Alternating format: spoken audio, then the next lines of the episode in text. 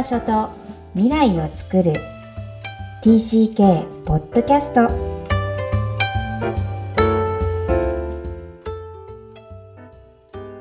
皆さんこんにちは TCK ホームインタビューの時間です今日のお客様、本当に楽しみです。えー、インターナショナル校で教員をされていらっしゃる鈴木孝子先生です。こんにちは。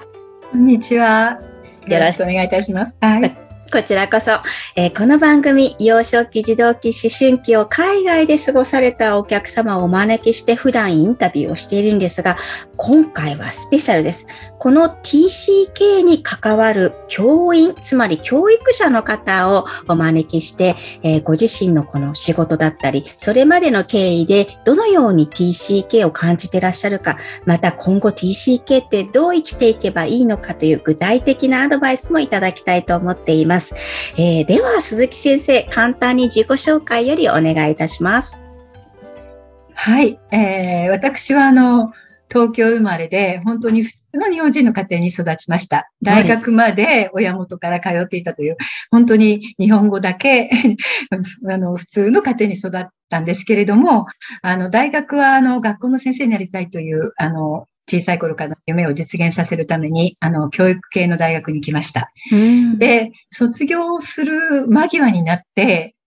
あの、まあ、ちょっとご縁があって、あの、はい、国際航空の、あの、客室乗務員に採用されまして、まあ、ちょっとこれもあの、本当に、まあの、想定外のことだったんですけど。で、教員じゃないんですね。はい、でも、あの、教員になったらずっとそのままの教員としての線路を進んでいく。でも、なんか違った体験を持ってから先生になるのも面白いんじゃないかなとも思ったし、やっぱり海外に対する憧れ、それからそれまで独学で英語を勉強していたので、その、自分の英語がどのくらい通用するのかっていう思いもあったんですね。で、親を1年だけで絶対帰ってくるからと説得して、で、あの、タイのバンコクにあのやってきたんですけれども、あの、やっぱり本当にあの、テレビのような、ドラマのような世界で訓練は厳しかったし、あの、まあ今から42年前のタイっていうのはもう本当にびっくりするような環境だったんですね。なるほど。あの、ちょっと気持ちがついた途端暗くなるようなそういうところだったんですけれども、でもあのもうなんか負け犬になって戻れないなみたいな気持ちで、あの頑張ってあの2ヶ月の厳しい訓練を終えて、はい、で、フライトを始めたらもう仕事がとにかく楽しくて楽しくて、はい。それでなんかあの、1年経って、もうあの、親の言うことも無視して、もうあっという間にこれだけ時間が経ってしまったということなんですね。で、あの、タイ国には、あの、本当に定年まで勤めるつもりだったんですけれども、31年間勤めまして、えー、すごい。はい。どれだけでも長いですよね。タイにずっとですよね。そうです。で、で、あの、まあ、あの、同じ会社の、あの、タイ人の夫も持ち、子供もできまして。ああ、そうなんだ。はい、はい。それで、まあ、ますます日本には帰れなくなったんですけれど、で、それで、あの、31年経った時に、あの、まあ、うん、あの、うちの息子が通っていたインターからちょっとお話があって、それで、あの、あの、PR の方のお仕事を手伝ってくれないかということから始め、ちょっと関わり始めたんですけど、あの、教職を私が持っているということを、まあ、オーナーが知って、それで、その、日本人に全然知られてない学校だから、あの、日本語教育を、日本語、 Japanese department をスタートさせてほしいということで、まあ、一年ぐらいかけて、その、まあ、準備をして、それで早期早期退職をして、それで思い切って、あの、55歳で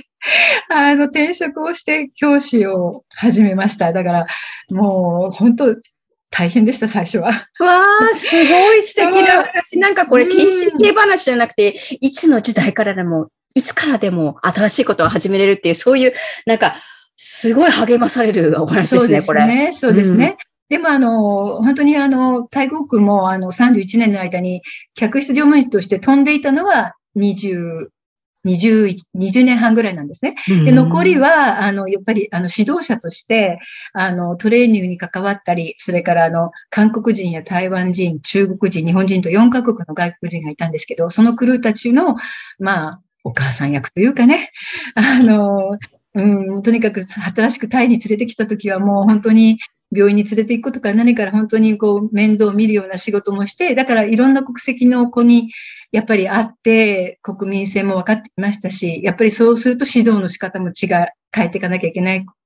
そういうのはすごく私にとってもいい経験になっていますね。うんでうんそれで、あの、そういうことをしながらなんですけど、あの、自分の子供が、もう今もう成人してしまいましたけれど、20年ぐらい前に、はい、あの、紹介されて、あの、バイリンガルの子供のための日本語教室というのが、あの、まあ、バンコクの日本人会にありまして、そこに参加するようになったんです。で、それは補修校とは違って、はい。あの、母親、日本人の母親とか父親が、まあ、先生役をやろうっていうような、そういう同好会なんですね。で、今でもそれが続いていて、うん、まあ、素晴らしい活動になってるんですけど、そこに参加することで、TCK のお子さんにも会うし、やっぱりその、タイにいながら、やっぱり20国籍、30国籍のお子さんに会ったりして、で、みんなやっぱり言語の発達にはそれぞれの違いがあり、うん、そんな中で、じゃあ、継承語っていうか、その日本人、母親、父親として日本、自分の母語をどういう、どうして教えたいの、うん、どういう意味があるのとか、そういうところからやっぱりいろいろみんなで話し合ったりして研究して、あの、やっていっている回だったので、やっぱりそういうことにすごく私も興味を持ったんですね。なるほど。はい。ですから、それでインター公演の話も、あぜひやってみたいというふうに思うようになったんです。で、今は、あの、インターコの教師なんですけど、私が勤めているインターコは、あの、すごく歴史が古い、あの、イギリス系のインターコなんですが、はい。あの、本当に生徒数が全部で400人ぐらいの、3歳から18歳まででも400人ぐらいで、一貫校でみんな同じ敷地の中で、あの、活動しているような学校なんですけれども、はい。あの、日本語っていう科目がちゃんとイギリスのカリキュラムにあります。で、それも、母語としての日本語と外国語としての日本語という日本立てで2科目としてあるんですね。で、私はその、私以外に2人の先生がそれぞれそういうことを教えてるんです。で、私ももちろん持っていますけれど、あの、何年、何年生かをね。ただ、それ以上に、日本のお母様方、はい、日本の子供たち、この新しい慣れない環境の中でどうやって落ち着いてやっていけるか、それから今度また日本に帰るときにあの、まあ、進学のことも相談に乗りますし、とにかくトータルサポートをするっていう仕事を学校がやらせてくれるんです。珍しいインターコンの一つですね。だからそうなんですね、うん。どんなことでも相談になる。そうその仕事が今はもうほぼほぼ専門になっています。うん。なんかじゃあ、養護教諭であり、カウンセラーであり、しかも学年主任みたいな感じですね。ええ、日本で言えば。そうそうそうそう。はい、そうです。で、一番その仕事がやりやすいのは、校長、副校長、それからそういうそのシニアティーチャー、うん、それからオフィスのマネージャーと私はすごくコミュニケーションが取りやすい。うん、ミドルマネジメントも。だからそういう人間関係がこのまあ10年ぐらいですごく確立できたので、何でも言いやすいし、何でも聞いてもらえる。なるほど。うん。それがあの、すごくあの、いい仕事につながっているかなと思いますね。うん今お聞きしているこのインターナショナル校もしっかりですけど、もともとタイ航空の時代から鈴木先生ってなんか新しいプロジェクトを仕立て上げるというか、作り上げることにずっと精通されてるんだなっていうふうに。精通されてるんじゃないんですよ。あの、まあ、フライト、キャビンクルーの後、まあ、オフィスで働きながら、その、教官の仕事をしたり、そう。みんなの。新しいじゃないですか。はい。その時は、あの、スチュワーデスって潰しが効かないっていうことで有名なん。ですね。なるほど。そん。なに言っちゃっていいん。ですかはい。いや、でも、だからそれを私は自分で痛いほど体験したので、後輩たちには、私のようにならないならないように、フライトをしてる間に絶対何か勉強しろっていうふうに言い続けてきてるん。ですよ。私は何もしないで、あの、本当にテニスと読書に明け暮れたフライト生活だったので、でも本はものすごく読んだので、今それが国語教育にも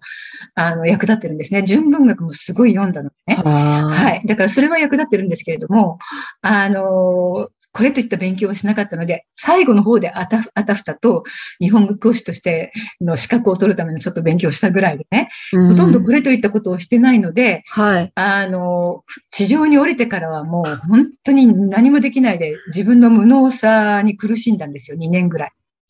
で何もないところから新しいポジションで立ち上げたので、うん、で、コンピューターっていうのがまだなかったワープロの時代だったんですよ。ああ、そっかそっか。はい、うん。だから本当にあの、でも、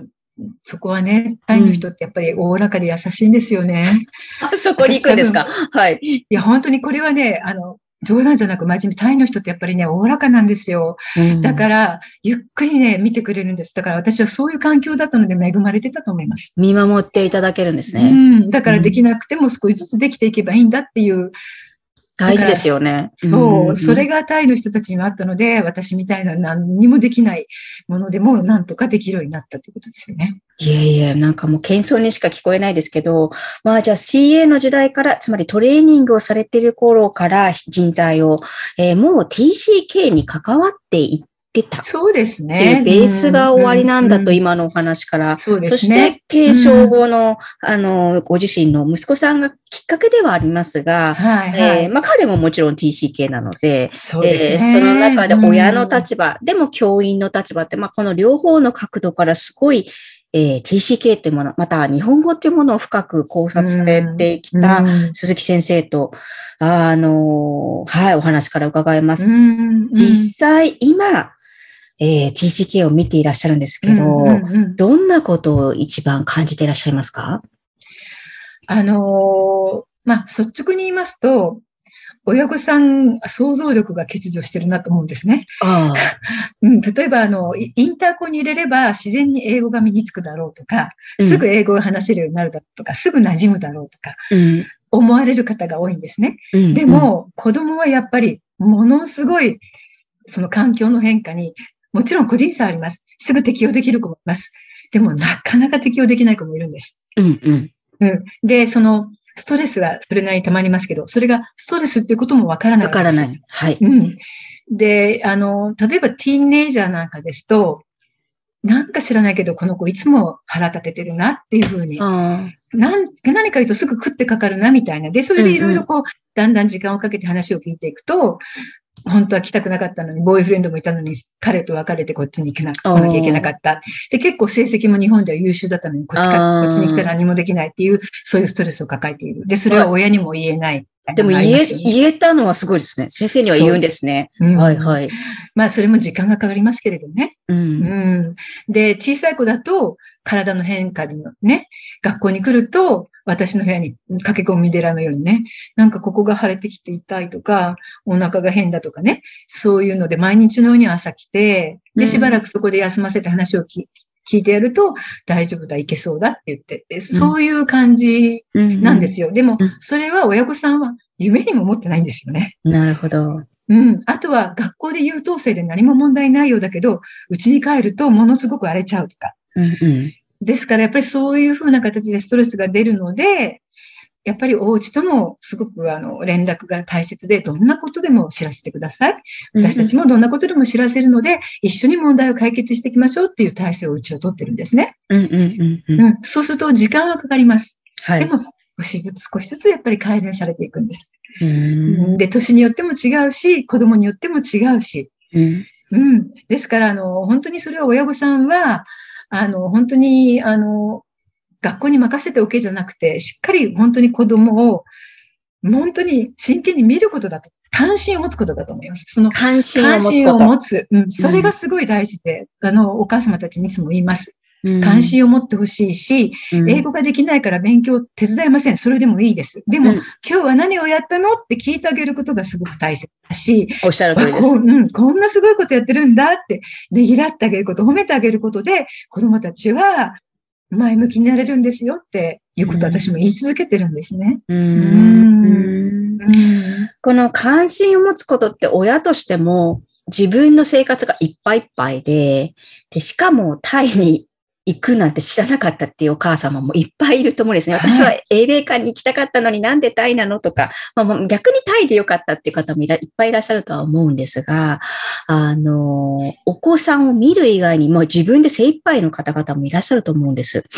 うん、そんな方々には何かアドバイスがあれば嬉しいですが、どうしたらいいんでしょうね。うん、そうですね。だからあの私、私やっぱりあの、自分一人で抱えるってことが良くないし、自分一人、自分の子供だけを見るってこともすごく危ないことなんですよね。なるほど。だからやっぱりそのお母さん同士のママ友っていうんですか、うん、そういうつながりも必要だし、あの、で、なんていうのかな、その、まあ、相談できるカウンセラーなりね、うん、あの、年上の人なり、うん、誰でもいいからその自分の思いを、あの、流すことだと思うんです。流すことね。流すこと。はい、とにかく話すこと、聞いてもらうことだと思うんです。そこで、アドバイスを、あの、的確なアドバイスをもらえなくても、流すことで、自分でちょっと整理がつくってこともありますよね。はい。うん。で、それが大切だし、うん、あの、やっぱり本当にその、自分のその大変な気持ちを、誰かに分かってもらうってことがすごい大事だと思うんですね。肯定してもらうっていうのかな。うん、うんそ。そういう人を見つけることだと思うんですね。だから、そうですよね。うん。あの、そういう方は、まあ、遅かれ早かれだんだん皆さんこうコミュニティに入っていって、できるんですけど、そうできない方もいるんですよね。で、私も過去、やっぱりお母さんがうつ病になっちゃったとか、そういうケースもありました。だから本当に、あの、もうなんか私も本当にいろんなケースがあって、もう、うん、多分カウンセラーやってらっしゃるとわかると思うんですけど、自分自身にそれを取り込んじゃうと、こっちが病気になっちゃうんじゃないかなっていうぐらい、私もあの苦しくなってしまったことも本当にあるんですね。あの、そこまで共感しちゃうってとこですね、鈴木先生が。ね、はい、うんうん。よくわかります。そう。だから、でもやっぱり、あの、私もなるべくそれをね、私はそれだけ今必要とされてるんだから、こんなありがたいことはないって思うようにしてるんですよね。うん、そういうふうに思うことで、まあ、なんとかこう自分の心を立て替えるようにしてるんですけど、やっぱりその誰かに言うっていうことはすごい大切なので、うんうん、あの、うん、そういう人を見つけることがお母様へのアドバイスですよね。うん、ありがとうございます。本当それが自分ができないとね、お子さんの気持ちも聞ける余裕がなくなっちゃいますから、そうなんですよね。それが一番怖いんですよね。ね。うん。えー、TCK、特に今、入ってくる子ももちろんストレスはありますが、こう、日本に戻る、もしくは違う国に離れていく子たちも先生いっぱい見送っていらっしゃると思うんですよね。はいはい、えー、どんな風に見ていらっしゃいますか？そうですね。あの、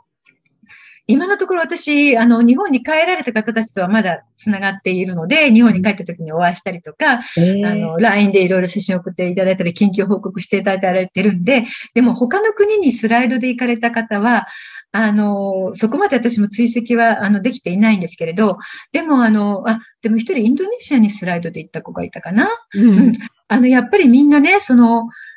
私の学校の経験がものすごく生きていて、うん、それでやっぱりいろんなことに、いろんな多文化とか肌の色の違いとか、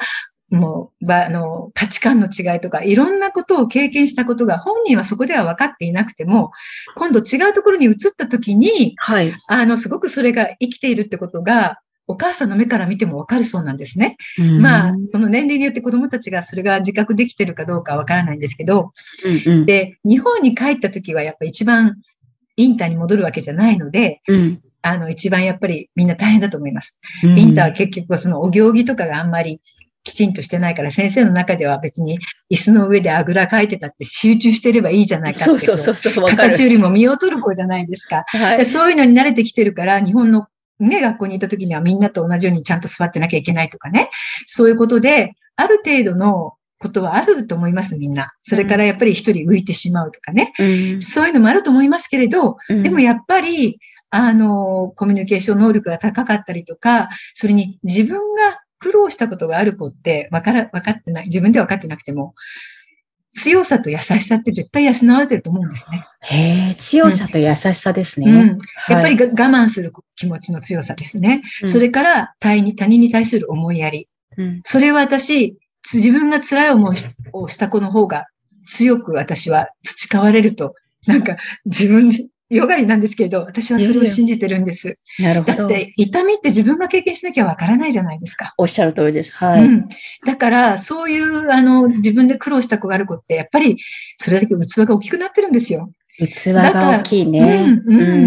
ん。あの、深みがあるっていうかね。だから、そういうところに行った時も、自分で苦労はするけれど、だんだん認めてもらえるようになっていくんですよね。ああ、なるほどね、うん、強さがあるからね、うん。強さと優しさがあるから、私はそれを信じてるんです。うん。うん。なるほど。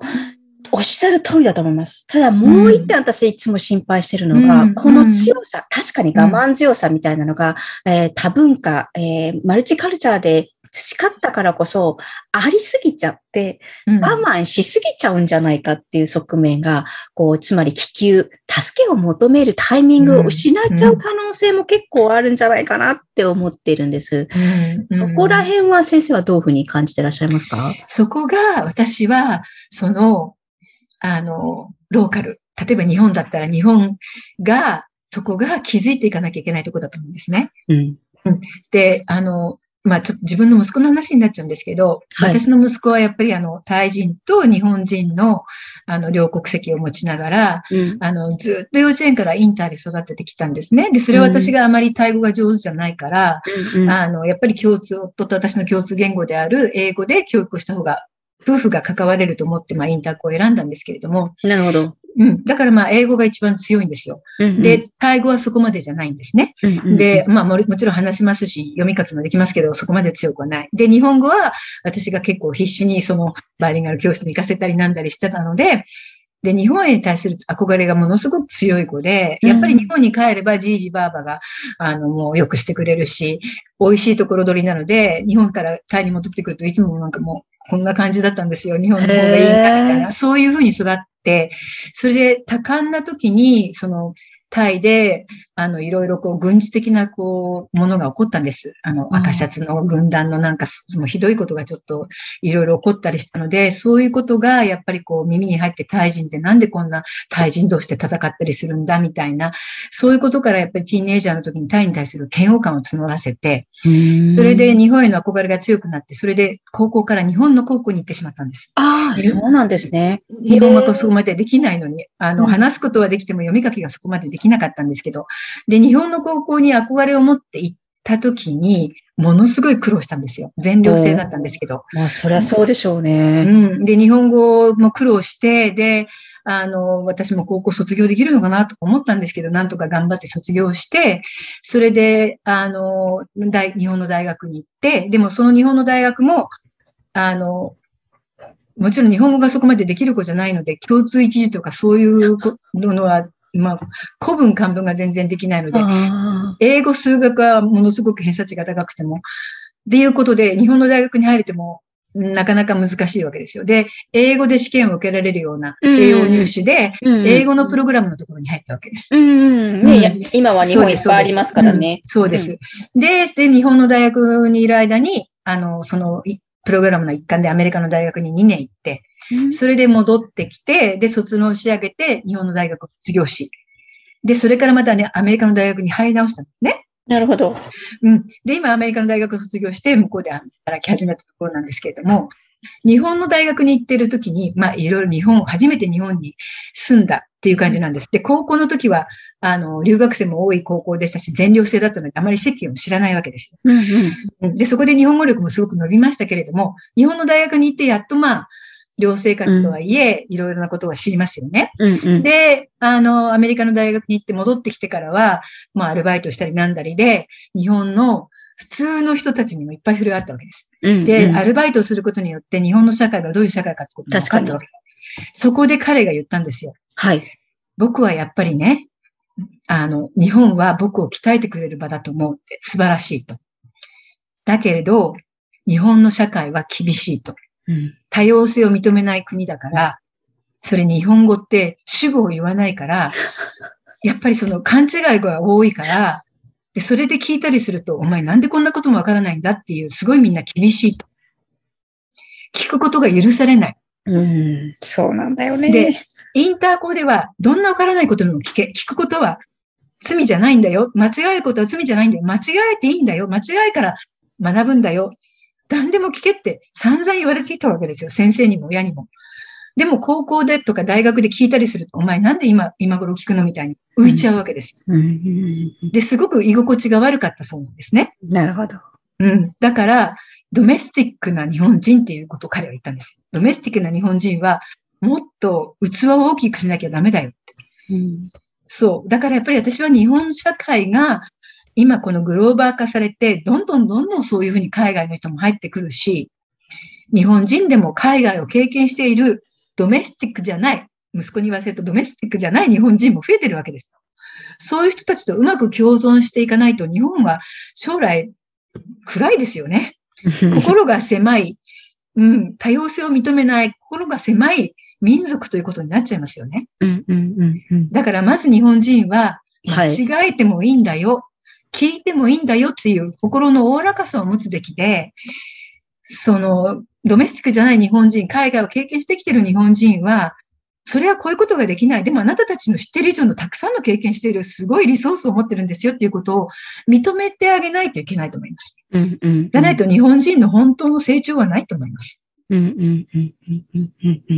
ごい偉そうなこと言っちゃった。いやいや、耳が痛いけど真実だと思います。それが私の活動にもつながっています。し、多様性、多様性って言われて、日本でももちろん久しいんです。でも、多様性をって何なの？っていうことが、分かってないんですよ、ね、なんか分かりにくいというか、自分が体験してないからももちろんあるんですけど、人との違いを感じることが良しとされていないそうです。っていうところがあるので、どうしてもこうそれを議論するとかディスカッションするっていう場が足りなくて、ようやく大学で起きてきてるかなっていう現状はあります。うん、だからこそ、じゃあみんなのそう一緒になるとか、同調圧力とか言いますけど、うん、まあ、あるそれはそれで日本の良さだったはずで全部壊す必要はないんですけど、うんうん、ただこう、ものを発言することに関しては厳しいっていうのは未だに非常に、ねうん、ありますね。なるほど。忖度なんていう言葉も出るじゃないですか。忖度ね。難しいですよね。はい、はい、日本ではそれが普通だけど、海外から見るとなんか、異常に見えちゃうんですよね。なんかその多様性を認めないというか多様性を理解していないっていうことがね。じゃあこれ、あの、息子さんの経験から、鈴木先生としては、こう、日本に戻るときに地域経営のアドバイスがあったら、ぜひ教えてください。どんなことに注意して、またはどんなふうに過ごしていったらいいんでしょうか？やっぱり、あの、批判の目とか、そういう冷たい目をにめげずに、自分自身はこうなんだ。これでいいんだって自分をしっかり肯定して、あの、持つことだと思います。そんなに最初から受け入れるのは無理でね。みんながみんな冷たい目を持ってるわけじゃないし、絶対に分かってくれる人はいるので、はい、とにかく、その人の目を気にして自分を変えていこうとか、周りに合わせていこうと思わずに、自分自身に誇りを持って、自分自身でいるそういう強さを持ってほしいなと思いますね。うんなかなかティーネイジャーだと難しいですよね。難しいと思います。でもそれは親御さんが、君はそれでいいんだよっていう、やっぱりそれは、あの、関心を持って寄り添ってあげれば、そういうことをね、親が発信してあげれば、やっぱりそれ、それをいつも聞いていれば自信が持つようになるじゃないですか。おっしゃる私、うん。私はいつもあの、なんかまた子供のことなんですけど、出来の悪い息子だったんですけど、小さい時から、あの、You are the chosen one ねって。君はとってもスペシャルな子なんだよっていうのは言い続けたんです。うん。うん。だからなんか今みんなと同じにできなくたって、そのうちできるようになるし、みんなと同じにできなくたって自分ができることがあればいいじゃないっていう。その通りですよね。そう。だから、あの息子はいろんな辛いこと、すごい辛いことを経験してきてるんですけど、それを本当に乗り越えて、で、今はもう、やっぱりアメリカが一番僕には肌が合ってるということで、まあ、しばらくはアメリカで働くって言ってるんですけれど、でもこれから先どうなるかわかりません。あの、うん、うん。だけど、どこに行っても苦労はあるけど、そのために彼はそれを乗り越えて大きくなっていってるんですね。だから私は、あの、彼もいい年してまだ全部親に相談します。ああ、そうなんですね。あの、それは、あの、私たちは君がどんな悪いことをしても何をしても絶対に常に味方だからねって。人間失敗はあるんだから失敗はしょうがないんだよって。それは心強いですね。うん。だから何でも打ち明けてくれるんです。へえ、うん、で、でもこっちから、あの、親の、親目線でこうしろ、ああしろは言わずに、私はこう思うけど君はどう思うって。で、他の人の意見も聞いてみなっていう形でアドバイスはするんですけれども、でも、あの、本当になんか、あの、すごい苦労してきてる子なので、もう散々どこに行ってもいじめを受けましたしね。うん、タイでも受けたし、日本でも受けたし。うん、でもアメリカは唯一、あの、いじめはない世界でしたね。そうみたいですね。なんか、あの、これのポッドキャストでハーフの方、もちろんダブルの方出ていただいてるんですけど、実際そうおっしゃるんですよね。アメリカで吹っ切れたっておっしゃるのが、半分すごく残念で、日本で吹っ切れたって言える国になりたいなっていうふうに思ってます。はい。それにはこのね、TCK 何万人って書いてくる仲間がおっしゃって通り、えー、鈴木先生がおっしゃる通り、やっぱり仲間で繋がっていって、多様性を作っていくことを意識しないと、この先また50年も一緒になっちゃうので、はい。こんな意見をいただけるのは嬉しいです。しかも、息子さんのお話も開示いただいてありがとうございます。あいやいや。すごく励みになると思います。うん、そうですね。あの、私本当に TCK はあの、まあ本、本も読んだことがあこういうの、はい、昔あったんですけれども、あの、今回、あの、まあ、お話いただいて、あ改めてもう自分で本当に頭で こう整理してみたんですけど、素晴らしい活動だなと思うんですね。ああ、ありがとうございます。本当に、本当に、だから、もう本当に応援したいですし、あの、何かお役に立てることがあったら、またぜひお声をおかけください。ああ、もうぜひ。本当に、もう本当に応援して、日本を変えていきたいですよね。まあ、特にダブルをね、育ててるお母さんなんて、ぜひ、あの、鈴木先生に相談したいって方もいらっしゃると思うので、またホームページにアクセス方法を載せたいと思います。はい。はい、では、鈴木先生にも最後の質問をさせてください。ご自身は TCK ではないんですが、もうこんな多文化、そして TCK を見ている立場として、先生のご自身の、えー、お答えで結構です。うん、Where is your home? 私のホームは、私の生まれ育った短い間なんですね。人生の本当に、あの、3分の1ぐらいなんで、あ2分の1以下なんですけれども、やっぱり日本なんです。へえ。うん。すごく日本人なんです、私は。アイデンティティはすごく日本人です。うん。それはどんな時に感じらっしゃいますか？それは多分私、ここに、あの、第一歩を踏みしめた時からだと思います。はい。あの、うん、私はやっぱり、あの、うん、なんて言ったらいいのかな？自分の考え方とか、それから、この価値観、思いやり、すべて私を形成しているすべてのものが、やっぱり私は、あの、タイに来る前に、あの、作られたものだっていう気がするんですね。父や母や、まあ、先祖代々のものですよね。で、日本の国土、風土であり、私の祖国なんですよね。祖国って言葉がすごく好きなんですけど、うん、国籍等が関係なく、私は祖国、自分のルーツが日本だと思ってるんですね。で、やっぱりそれはいろんな文学作品から得たものですし、歴史から得たものですし、私はすごく日本人であることを誇りに思ってるんですね。うん、うん、だからこそ日本がなんか間違った方向に行くとそれはすごく嫌だし、あの、私は誇り、日本人としての誇りが未だにあります。で、タイは第二の祖国なんですね。うん、私はタイから本当に得たものもすごく大きいんですけれど、でもそれは、あの、うん、第二なんですよね、やっぱりね。うん、この第一の思いと、また第二の違いっていうのが、二つちゃんと感じられて一緒に内在化、つまり一体化してる、うん、感覚がすごくお話から伺えます。ああ、そうですか。はい、そんな多文化で生きていらっしゃる鈴木先生、えー、今、インターナショナル校で教員をされています。えー、とにかく、えー、人にお母様が、つまり両親が子供に寄り添うこと。はい。それが一番大事だよとおっしゃっていらっしゃるのがすごく印象的です。はい、えー、TCK、いつも困難、苦労はあるんですよね。そうです。うん。それは当たり前のことであって、それを寄り添っていくのがまあ、家族の醍醐味なのかなと、今日のインタビューからも、はい、すごく感じました。本当にパワフルな先生でもっとずっとこれからも ずっと教員をされていくのかなっていうぐらいですが、今後もまだここの、えー、インターナショナル校で、えー、教員をされていらっしゃいますか？そうですね。あの、うん、体力が続く限りやりたい、もう本当に大好きな仕事なので。ぜひ。うん、でもね、やっぱり どれだけ体力が続くかね。だからもう本当鍛えないと。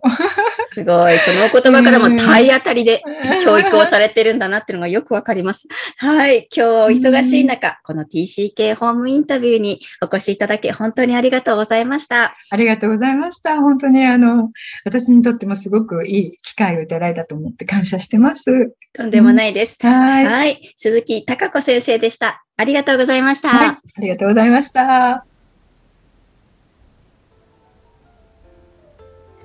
本日はタイのインターナショナル校教員で普段から TCK を支えてくださっている鈴木孝子先生のお話でした。もうここで何も私が付け加えることはなく、本当にこの熱いエネルギッシュで、かつとってもキラキラしている先生のお話はどこも切り取っても本当に深く刺さるようなお言葉ばかりだったと思います。その TCK を見る姿、そして TCK の親を支える、えー、その先生のあり方は、とても TCK のそばにいてほしい、そんな大切な先生だと思います。えー、こんな先生が自分の海外生活を支えてくださって、えー、見守ってくださってたら、本当に頑張ろう。え無理なく自分の生活をやってみようなんて思えるだろうなと思った次第です。私個人は、あの、これぐらいのお年になって、えー、自分のことをフラットに言える、えー、開示できるその強さと、